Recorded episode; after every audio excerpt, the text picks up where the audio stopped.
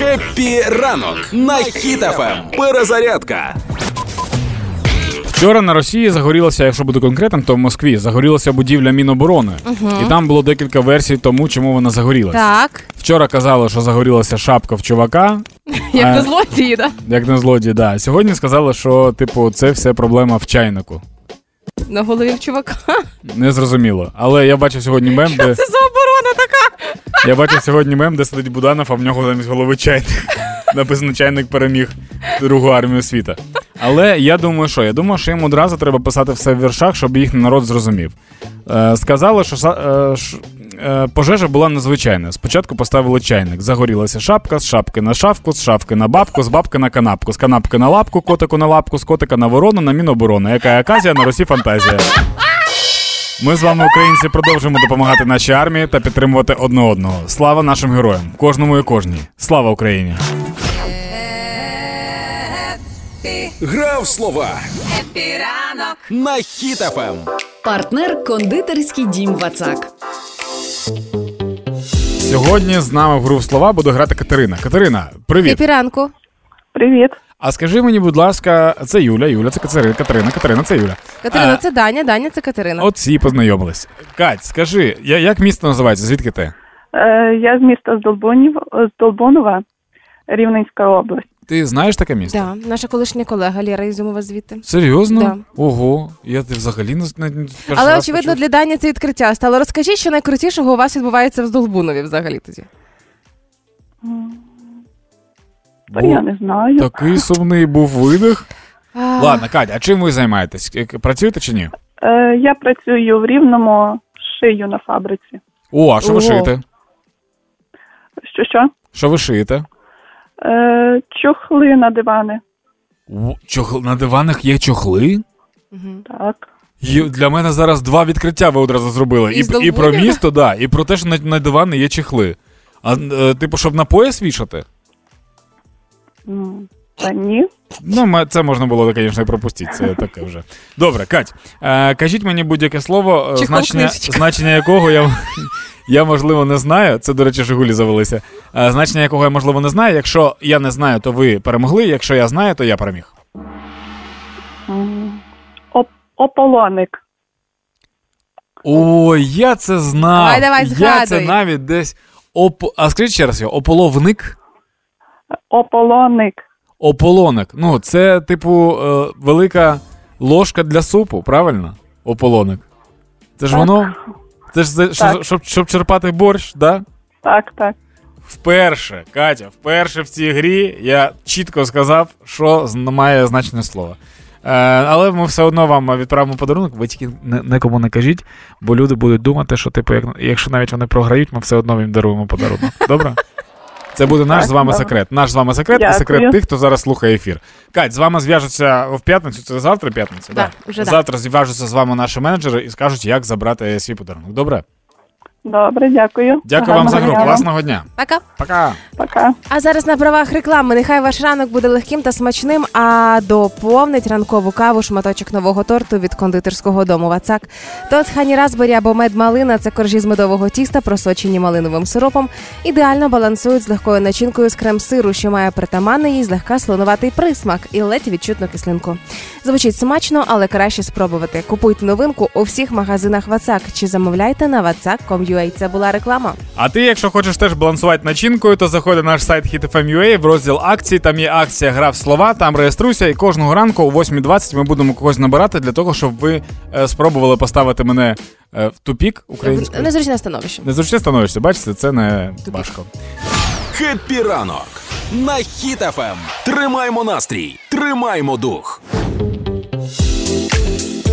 Подивилася статистику. Пам'ятаєш, нещодавно ми говорили про підлітків, що якщо раніше їх було 30%, які бачили себе в майбутньому в Україні, то так. Зараз їх майже 90, там 90 з хвостиком навіть. Ти маєш на увазі ті, хто типу залишаються в Україні, працюють в Україні, да? Ті, хто бачить себе в майбутньому в Україні, підлітки. Що зараз. Вони не їдуть, типу, ти про підлітки, це? Підлітки, Дань. Ну так, да. Ну що, вони не їдуть? Звісно, не їдуть, вони ще з мамами живуть. Ні, просто щоб підліток побачив себе в Україні, йому треба просто прокинутися і подивитися в дзеркало. Він побачив себе в Україні. Я маю на увазі в майбутньому. Ті, хто асоціюють себе так і планують залишатися тут. І паралельно з тим було цікаве дослідження, як підлітки взагалі бачать себе далі, якщо вони залишаються в Україні. І ось 23% кажуть, що в першу чергу вони хвилюються навчанням, 15% переймаються можливістю ходити до школи, виявляється, вони хвилюються. Але найбільше їх хвилює зараз війна. 73% кажуть, ось це найбільша наша проблема. Але паралельно із тим, підлітки, ось знову ж таки 90 з копійками відсотків кажуть про те, що хочуть бути корисними для відбудови України, коли вони залишаються тут. Тобто, можемо говорити, що ось цей останній рік повномасштабної війни, він допоміг нашим підліткам, які в перспективі дивилися там на європейські освіти, американську. Розібратися, де вони будуть? Зрозуміти, чого вони хочуть, розібратися і де будуть. І класно, що вони асоціюють себе з Україною, планують залишатися тут і відбудовувати. Це не ось ці, знаєш, розмови на кухні, коли збираються кумбаті, і вони всі вирішують, ну, колись хтось має щось відбудовувати. Ні, це оці діти, яким зараз там в середньому 15-17 років. Я читав колись про наше покоління наших дідусів та бабусь, і, здається, навіть покоління наших батьків, це ті, хто були зациклені на виживанні наступного покоління. Наше покоління – це ті, хто зациклені на собі більше, наприклад, там, типу, психічний стан, всякі там медитації, йога і все інше. А наступне покоління – це покоління людей, які зациклені на світі, тобто екологія, боротьба за всю цю движуху. І мені здається, що от підлітки якраз, про яких ти говориш, це якраз це те покоління, яке дуже свідомо ставиться до світу і до майбутнього світу. І саме тому вони такі, ну, в країні війна, країну треба буде відбудовувати, тому ми залишаємося, щоб допомагати тут. І це дуже крута штука. Тобто в них є усвідомлення того, що кожен з них може зробити щось маленьке для того, щоб змінити цей світ. Прийшов момент, коли не батьки тикають підліткам, що я в твої роки, а підлітки вже можуть батькам розказувати, що вони роблять, що батьки не робили у їх роки. Да. Поради воєнного часу. Епіранок на Хіт FM. Є поради від Ірини Верещук. Вона сказала, що українці, які зараз знаходяться на тимчасово окупованих територіях, мають якось намагатися виїхати через треті країни або якось підготуватися. Її текст: на тимчасово окупованих територіях тривожно, і це не дивно. Окупаційні чиновники ще мають трішки часу прибратися звідти, деякі з них вже забирають речі. Було б добре, якщо б зібрали з собою колаборантів. Українцям на тимчасово окупованих територіях раджу або тимчасово виїхати до третіх країн, або готуватися. Що робити, знаєте. Головне – берегти себе і дітей. Причому нещодавно вона ж і наголошувала на тому, що і був прийнятий закон про примусову евакуацію дітей із найбільш небезпечних територій. Це Бахмута стосувалося, по-моєму, ще якогось міста, я не згадаю, якого точно, можливо, тільки і Бахмута. Плюс бачила повідомлення в пабліках про те, що в Криму почали збирати інформацію, де кучкуються русські. Да. Теж цікавий момент. І я не знаю, для чого, чи зараз вона супер актуальна, ця інформація для наших там військових і спецслужб, але цікаво, як це спрацьовує на росіян, які починають панікувати, істерити і так далі. І якщо це була просто закинута пушка в телеграм-канали про те, що починаємо збирати інформацію, де живуть росіяни і чим вони займаються, де ходять, і скидайте їхні фото і якісь контактні дані. І якщо це наведе на них страху в Криму і спровокує їх кілька інфарктів, то це прекрасно. А ще сьогодні з'явилася новина про те, що замглави Офісу Президента Сибіга, здається, да? Прізвище, сказав про те, що Україна готова піти на перемовини з РФ стосовно Криму, коли війська будуть на кордоні з Кримом. Так. І це, ну, те, що ми готові піти на перемовини, це одна з найчіткіших позицій про перемовини з квітня 22-го року, але вона не виключає силове звільнення окупованих територій. І може просто сказати, уходіть. Да, тобто, я думаю, да, що підходять, кажуть, ідете? Ні? Ну, окей. Гуморонітарна допомога. Епіранок на Хіт FM. Ну і до новин криміналу. На Одещині чоловік намагався обікрасти пасіку, однак бджоли завадили. Славнозвісний бджолиний батальйон не дав обікрасти пасіку. Значить, отряда Ющенка. 27-річний чоловік намагався обікрасти пасіку на Одещині і, що цікаво, і чогось прикольно мені, підв'язав у цей кримінал свого 7-річного брата. В костюмі ведмідя. Але оскільки бджоли напали і покусали грабіжника, не вийшло нічого вкрасти. Поліція приїхала, до 10 років ув'язнення, і десь видихають маленькі бджоли у вуликах, витирають маленькими лапками лобики свої. Фух. Так я просто не дуже розумію, він пішов без захисного костюма туди. Ну, дурачок. Ну, згоден, да, якщо ви хочете красти мед, то треба захищатися. То проконсультуйтеся, я не знаю, там з пасічниками, з ким завгодно, з ведмедями тими ж. Ну, вони вам пояснять, чи має бути якийсь елементарний захист. Ну, у мене бабуся бджоляр, так. І вона взагалі не боїться бджол, вона там руку засовувала, туди забирала їх, вони її там жалили, вона каже, та то вони просто злякалися, а в неї прям, ну, рука більш, ніж я вже. Та це вони просто злякалися, все нормально. І вона завжди казала, якщо ти йдеш, типу, якщо бджоли відчувають, що ти з добрим наміром йдеш, то вони, типу, такі, ну, ти нас дратуєш, але добре, типу, заходь. А якщо бджоли розуміють, що ти щось робиш не так, тим паче, що вони розуміють, що прийшов не їх господар, а хтось інший, то там супер-супер aggressive mode on. Атака бджолина просто. Дуже сподіваюся, що зараз настане весна, і бджоли, ну, раптом просто бджоли захотять покусати когось на сході сильно. Я дуже хочу, щоб бджоли отримали якусь грамоту або відзнаку від поліції, тому що багато ж поліцейських задіяно і охороняють там, і допомагають військовим, очевидно, так?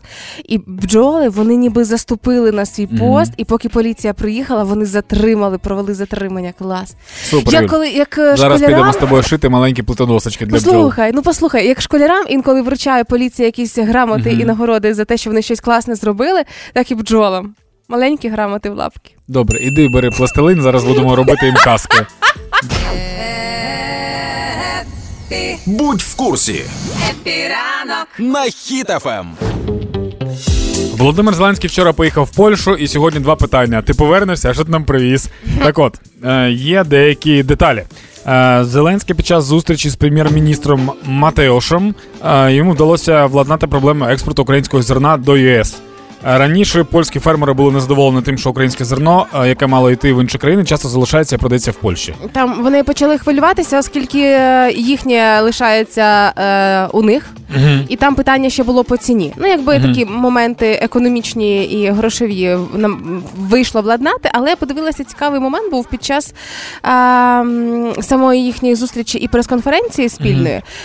Оголосили про те, що буде закуповувати Україна БТР «Росомаха», самохідні міномети «Рак», ракети до переносних ЗРК «Перун» і так далі. Але мені чомусь найбільше у всій цій прес-конференції їхній спільній запам'ятався момент, коли Анджей Дуда розказував про початок повномасштабної війни в Україні.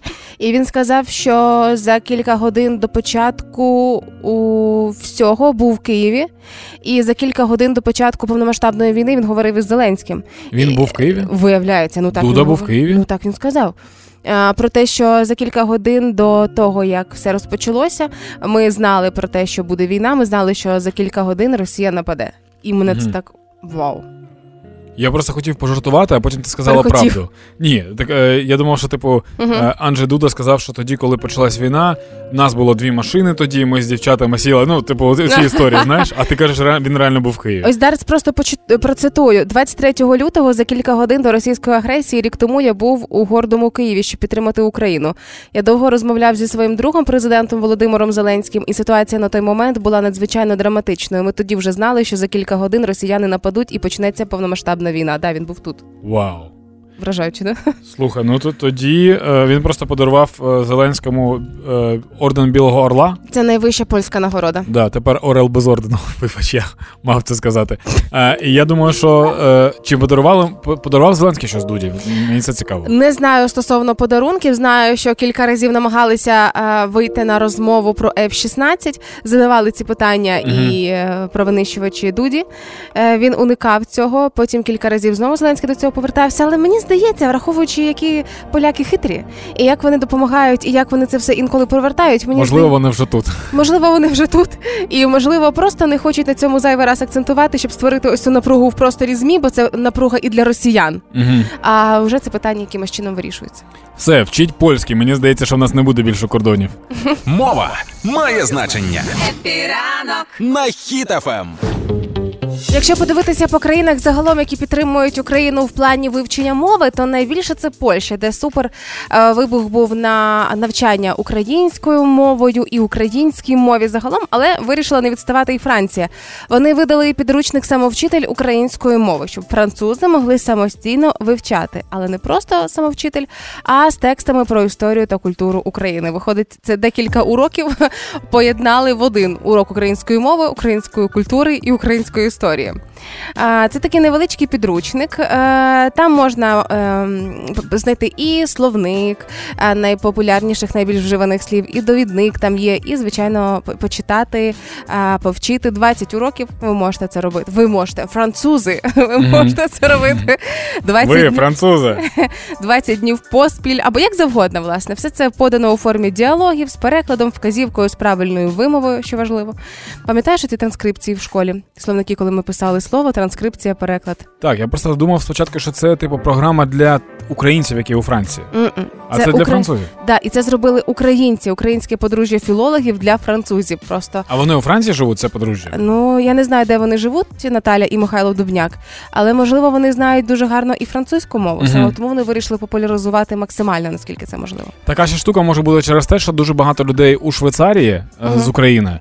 Причому в Швейцарії ж різні кантони, там є німецький кантон, є французький кантон. В мене, наприклад, мама у французькому кантоні, здається. Здається, так. Не пам'ятаю. Мені здається, да, французька, вона теж вчить французьку. Тому, можливо, це через те і відбулося. Ти уявляєш собі поворот, що в якийсь момент твоя мама вивчала французьку, щоб потім із французькою вивчати українську досконало? Ні, це моя мама. Ну я чудово знаю. Диванні війська. Епіранок на Хіт FM. Якщо народжувати дітей, то для того, щоб вони працювали на сім'ю. Точно так само, як це зробив маленький Матвій, який став зіркою в Тік-Току після одного невеличкого відео. Давайте послухаємо. Скоро вже буде Пасха, так що заказуйте м'ясо та ковбасу та сердельки та курочки. Все те, що є домашнє, заказуйте. Фантастичний малючок, якого зняв його тато для того, щоб, просто він знімав віддяшку і попросив у малого сказати кілька слів для того, щоб замовляли м'яско до Великодня. Зараз в Ютубі з'явилося багато відео стосовно того, як себе почувають люди, які стали колись зірками мемів. Так. Знаходять тих там от дітей, пам'ятаєш, Сокіабло, це те, що було на СТБ. Ой, це моє улюблене! Я теж хочу шоколадку. Штани за 40 гривень. Да, всі діти, які колись стали мемами, з ними спілкуються журналісти. Кітя Чернушка. Да, з ними спілкуються журналісти. Так у кошечки діла. З ними спілкуються журналісти і з'ясовують, як вони живуть далі. І мені здається, що цей хлопчина, до нього колись прийдуть журналісти і спитають, як ти? Однозначно прийдуть, тому що уже цього відео, яке ми щойно послухали, його побачили майже 11 мільйонів людей у Тік-Току на сторінці його тата. І після того малий став суперпопулярним, навіть записав свій трек. Скоро вже буде Пасха, так що заказуйте м'яска. Скоро вже буде Пасха, сердельки та ковбаска. Скоро вже буде Пасха, так що заказуйте м'яска. Якщо мене раніше була на дзвінку інколи циганські мотиви стояли, тепер я хочу цю пісню. Але ми пішли далі. Знаєш, я уявляю собі, якби не було війни, був би нормальний час, так. То десь на березі Дніпра стоїть Ланос, в ньому динаміки такі, знаєш, які репять. Два мужика такі з мамонами, шашлики типу жаряться, і дві дами вже такі танцюють під шофе. Але насправді Матвій має дуже величезне майбутнє і перспективи, оскільки я подивилася, хто його тато. Його тато Вовка Брус, підписаний так в Ютубі, виявляється, його тато веде Ютуб-канал, і там більше 100 тисяч підписників. Вовка Брус? Да, ось так і введи. Ага. Поки ти шукаєш, розкажу, дивлюся опис цього каналу і розумію, це геніальна сім'я. Вони пишуть про себе, що ми молода українська сім'я, маємо трішки землі, худобу, китайський тракторець, мотоблок, оснащений турбіною і багато навісного обладнання. Займаємося виробництвом, переробкою м'яса, продажем в Києві, маю хист до винокуріння. Винокуріння, зараз скажу, що це. Якщо цікавить життя нашої молодої української сім'ї, буду радий бачити вас на нашому каналі. І 100 тисяч людей слідкують за тим, як вони готуються до Пасхи, як вони крутять ті ковбаски, як вони працюють на землі і так далі. А винокуріння – це коли виготовляють горілку з зерна, картоплі і інших штук способом спеціальної перегонки. Тобто там ціле якесь виробництво в селі знаходиться. Це вау. Тому те, що малий став популярним, це заслуга тата. Очевидно, що він його зняв, виклав, розмістив і так далі. Але там вся сім'я дуже весела. І я думаю, що рано чи пізно ось ця популярність повинна була їх наздогнати. Я просто не розумію, як сильно вірусяться ці відео, тому що я зараз зайшов на відео випробування. Рубаємо 20 сантиметрів колоди нашим ДТЗ. І це 106 тисяч людей подивилося. Я такий, о, прикол. От весняний день, рік годує, сіємо городину рано навесні. 188 тисяч переглядів. Кайф. І це тільки 9 днів, як зняли. Все, готуйтеся до Пасхи. Скоро буде. Скоро буде Пасха, так що запазуйте м'ясо. 9:50, Хепі ранку. Пасха, сердельки, курочки, ковбаса.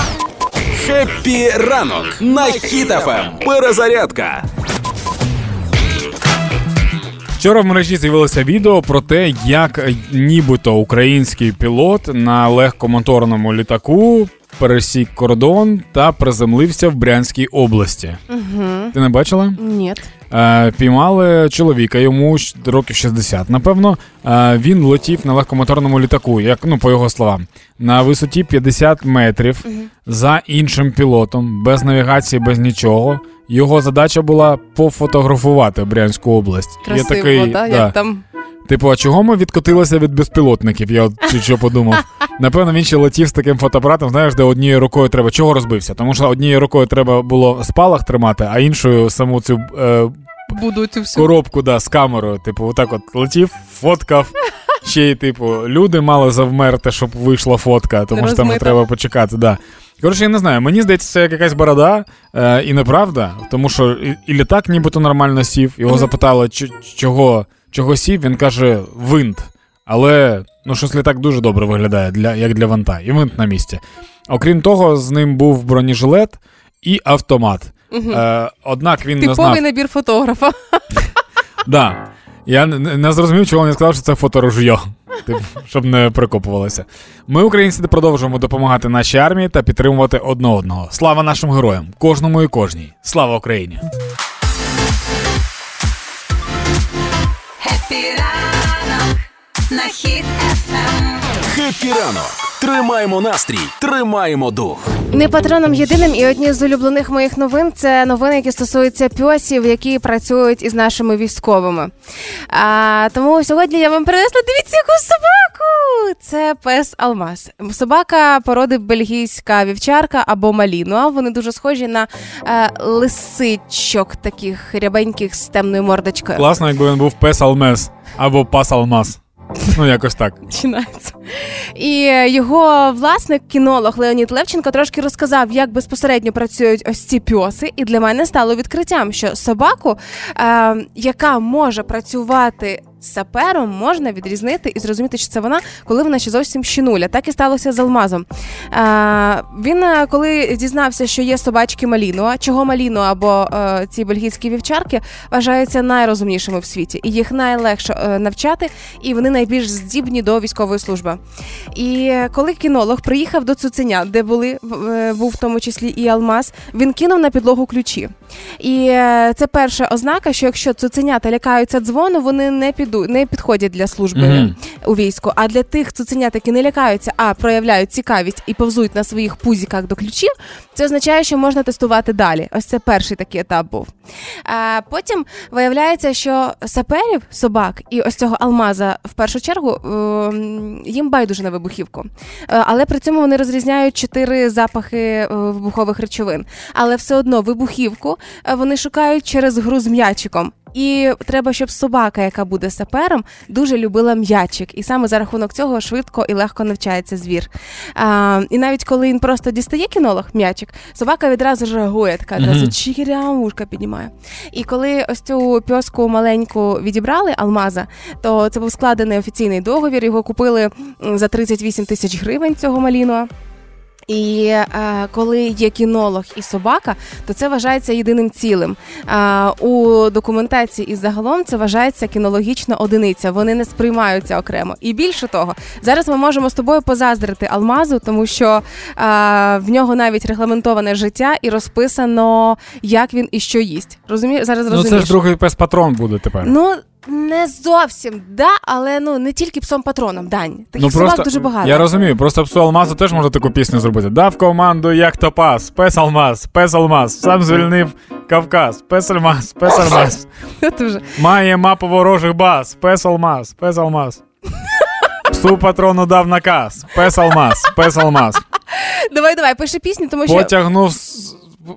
Просто потягнув КамАЗ, пес Алмаз, пес Алмаз. І живе він краще за нас, пес Алмаз, пес Алмаз. Тому що на сніданок пів кілограма корму, на вечерю 700 грам каші, 1,5 кілограма сердечок, потрохів легенів. Собака важить. Вау, я менше потрохів їм, до речі. Да. Дійсно краще нас живе.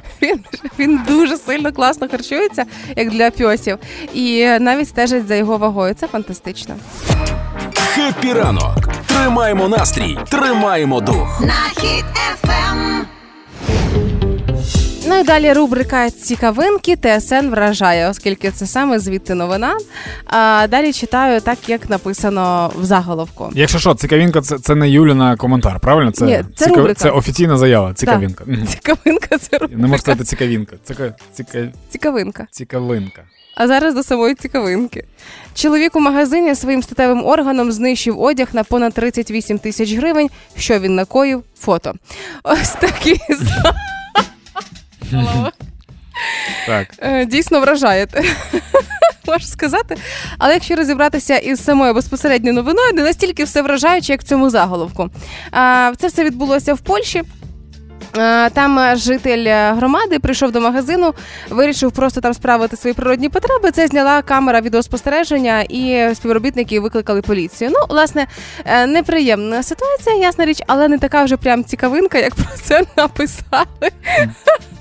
Як про це написали в заголовку. Як то кажуть, не всі герої носять плащі і не всі герої носять труси. Така цікавинка може і статися.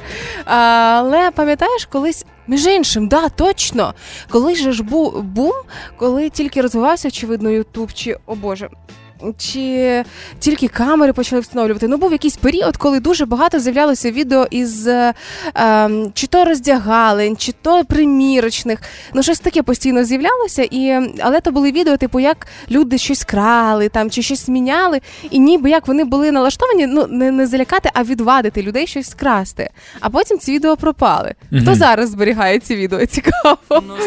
Кому подзвонити, подивитися? Теса? В рубрику цікавинки. Ну, їм же треба на рубрику підготуватися трохи далі, на майбутнє. Що в тобі було про що говорити наступного тижня? Да. Цікавинка. Цікавинка. Хеппі ранку. Все буде Україна. Хеппі ранок. На Хіт ФМ. 2 фільми «Памфір» і «20 днів в Маріуполі» отримали нагороди в Клівленді. Клівленд, скажи це місто. Клівленд. Дякую. Отам отримали нагороди. Щодо «20 днів в Маріуполі», я надивився, ти дивилась? Не дивилася і ніхто не бачив. Зовсім скоро влітку буде прем'єра в Україні. Це документалка? Це документалка, яка була знята в період облоги Маріуполя, і все, що там відбувалося, вдалося режисеру, автору цього фільму зняти. Mm-hmm. І коли уже фільм вийшов і подавався на різноманітні там премії і так далі, казали, що саме ось цей фільм, коли ми його побачимо, можна буде зрозуміти і осягнути весь масштаб роботи, яка була пророблена. І як розказав сам автор, що чудом взагалі вдалося зберегти всі кадри, оскільки він знаходився в Маріуполі. Все це діло знімав, що там відбувалося, mm-hmm. що робили русські і так далі. І в перші дні, коли неофіційно відкрився зелений коридор, він зміг виїхати. І якимось чудом, якоюсь магією, можливо, не знаю. Сталося так, що у цьому хаосі, коли виїжджали сотні тисяч людей, а він на той час вже втратив своє авто, вже нічого не залишилось, не перевіряли в цих сотень тисяч людей, не перевіряли речі. І якби перевірили, то ясна річ, нього б не залишилося ні телефонів, ні ноутбуків, ні флешок, нічого абсолютно. І це просто стало величезним щастям, що ніхто не переривав речі. І саме тому цей фільм стався, і саме тому він отримав і нагороду, а саме тому можна буде побачити, що відбувалося у Маріуполі і в світовому масштабі, і тому вже зовсім скоро можна буде і в Україні. А прем'єра коли буде? Влітку. Немає дати. Ага. Говоримо про літо, що такі плани. Так, ну і другий фільм «Памфір», я його подивив. Другий фільм «Памфір», я його подивився нещодавно. Це цікаве українське кіно. Я, коротше, знаєш, що знайшов? Я бачила тільки відгуки. Я не хочу спойлерити. Суть, коротше, ну давай так, скажемо, це про... Зацікав мене, боже, Даня, ну не так, коротше. Я не можу, я ж тобі не логлайн-майстер. Це про стосунки між батьком та сином, маленьке селище, де люди намагаються виживати, де батьку доводиться йти на компроміс зі своїм сумлінням. Типу, таке кіно. Воно прикольно. Взагалі, будь-який фільм українського виробництва складається з драми довгої, елементи комедії, потім 10 хвилин екшену, і все, і залишило тебе з цим відчуттям. Я от таке помітив. Я коли подивився «Мої думки тихі», потім подивився... Я працюю на цвинтарі. Я працюю на цвинтарі, да, і був ще один фільм, я не пам'ятаю... Не те? Да, «Штольня», да, супер кіно. Ні, про, коротше, якесь селище, там теж якийсь трешак, але мені так сподобався він, кіношка така класна була. Я згадаю, я вам скажу про це, давайте у вівторок о 10:30 будьте в ефірі, я вам обов'язково про це скажу. А зараз можу порадити подивитися «Памфір», прикольне кіно, мені сподобалось дуже. Тримаємо настрій, тримаємо дух. Так, здається, останні 4 хвилини було мало гумору в ефірі, тому сьогодні у нас в гостях Женя Кашевий. Привіт. Привіт, доброго ранку, привіт. Є люди, які пишуть стосовно того, що їх дратує сміх Карпової, що рже як коза. Дякую, Женя. Юлька, я тебе відмазав. Супер. Ні, прикинь, є люди, яких реально дратує твій сміх, і приходить Женя, і в них просто починається... Пишіть Гідоту, пишіть мені Гідоту, пишіть! Проговоримо про гумор під час війни. Я бачив, тільки що ми з тобою розмовляли про Інстаграм, про твій, я бачу, що і ти допомагаєш, і коміки з Ліги Сміху допомагають, і нещодавно... Вибач, поки почнемо про гумор під час війни, я можу зараз стати твоїм хейтером? А будь ласка. Да? Жень, як ти можеш сміятися, коли в країні таке? Ти що собі дозволяєш? Все, ясно. Мені здається, це класика. Тебе теж вичоркую. Нема такого? Ні, нема. Класичне питання для всіх коміків. Ти знаєш, коли приїжджаєш до хлопців на позиції, то ти перестаєш про це думати, як можна сміятися під час війни. Там таке розповідають, ой, повірте, у нас гумор то дитячий сад. Те, що там в них відбувається на фронті, в окопах, там, ну, я маю на увазі, в перервах між обстрілами і між тим, як вони мочать русню, то там просто, ну, то дітям не можна розказувати взагалі. А не прилітає коментарів, типу, що не на часі, все як в нас люблять, знаєш, не актуально і так далі. Класика, да. Такі теж є, їх небагато, але в тому нічого нового нема, знаєш. Вони просто або копіюються, Ctrl-C, Ctrl-V, розумієш? Або так. Тому на це вже не звертаєш увагу. Я ж кажу, треба хоча б один раз з'їздити туди, і щоб розуміти, на часі то чи ні. Тому що коли перший раз поїхали, нам сказали, то, звісно, хорошо, що ви їздите, а де, щоб можна було в телеку подивитися. Бо вони сидять в окопі, дивляться YouTube. Дивляться YouTube і потім присилають, той номер класний, це і гівно. Ото хейтери. Ото редактори, так? Ото редактори, то зашибон. Антон Тимошенко, комік, сказав колись прикольну штуку. Він сказав, я коли жартую, коли щось роблю, я ставлю собі питання, а як би на це подивився Залужний? Він уявляє, що на нього дивиться Залужний, такий, ну все, це нормально, це можна. Давай до Ліги Сміху. Завтра у нас буде перша гра, називається спецсезон, називається «Волонтерський десант». Перша гра буде о 18:00 на телеканалі ТЕТ. Всіх запрошую подивитися, буде дуже класно. Чому «Волонтерський десант»? Тому що там зібралися лігосмішники, які створили свої або благодійні фонди, або волонтерські об'єднання. Хто займається, хто чим завгодно, для того, щоб наближати перемогу і допомагати Збройним силам, Нацгвардії, нашим військовим захисникам та захисницям.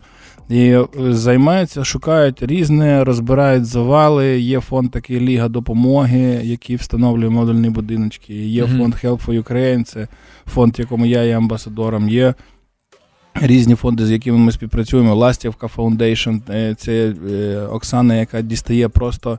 неймовірні гаджети для пацанів. І воно все якось так, знаєш, ну, таке слово, звісно, колаборація, воно трошки, ну... Да, інше кончене, але да, але, ну, так воно і є. І так, коли всі один з одним співпрацюють, то і починається просто неймовірний ефект. Питання. Раніше вас було двоє ведучих, ти і Вітя. Вітя зараз на фронті. Так, Вітя зараз на фронті, він не зміг приїхати цього разу, тому що, каже, я не можу того собі дозволити. Він хотів, він дуже хотів, але кажуть, що щось інтересне буде. Добре. Ну, пані Ганна Маляр сказала, що не можна того говорити, да, але про ці, всі про те триндять, знаєш, і, ну, і то, що вона сказала, типу, дякую вам, пані Ганну, але всі, кожен там один в одному на вухо все одно, що ой, щось буде, ой, щось буде. І останній раз, коли я дивилася Лігу сміха, і в мене була мета у дивінні Ліги сміху, що перемогли Горобчик.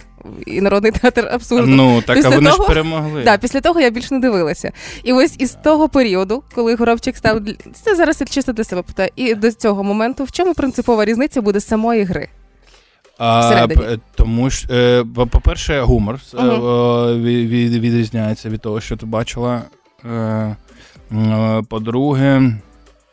Мені здається, просто адаптацію пройшли, певно, так? Да? Ну, адаптацію пройшли, понятно, що кожен побачив. У нас буде команда з Чернігова, хлопці, які просто, я не знаю, що вони пережили там в той момент, коли було дуже гаряче в Чернігові, але вони зробили неймовірне. Ну, коротше, помінялося зовсім, як то сказати, світогляд команд змінився. І тому змінився і гумор, і тому вони самі по собі змінилися. Знаєш, тому як на екрані можемо там, типа, хі-хі, ха-ха, там, а між собою ми так трошки обережно про це говоримо. Я думаю, що насправді гумор і в коміків, і в тому числі в коміків, які в командах грають, він став більш глибше. Тобто тепер якісь там поверхні теми, вони трошки йдуть назад. Тому що люди розуміють, що відбувається. Він став і більш глибше, і більш жорсткіше. Я кажу, які часи, такий і гумор просто. От і все. І ще питання. Я бачив, що ти їздиш, виступаєш для військових. Я бачив деяких коміків, які їздять. Чи є в Лігі сміху така зараз практика, що прям командами виїжджають? Так, виїжджали. Я знаю, що Дніпро їздить, я знаю, що ветерани їздять. Та я думаю, що нормально. Там є якась кількість команд, які їздять, так. Клас, тепер останнє, що ми хочемо сказати людям, ви можете подивитися 7 квітня ввечері о 18:00 на теті. І як тільки подивитеся, якщо будете дивитися в Ютубі, там коментар напишіть всі ці штуки. І Жені, напишіть в лічку там якісь побажання. Ну просто так, ну без ніякого приводу. Жені, будь здоров, там да. Навряд чи завтра вже не є якесь свято, просто так напишіть так. Щось там. Ми зараз як Ганна Маляр. Нічого не відбувається, але просто... Ми вам нічого не можемо казати, да. Просто знаєте, що завтра можна щось побажати людині таке. Дякую. Там розберетеся. Дякую. Жень, дякую, що завітав. Дякую. Побачимо завтра на теті о 18:00. Да, дякую. Всім гарного дня. З вами був «Хеппі ранок», Даня Білий, Юлія Карпова і Женя Кошовий. Пока. І покажем, що ми браття. Cosas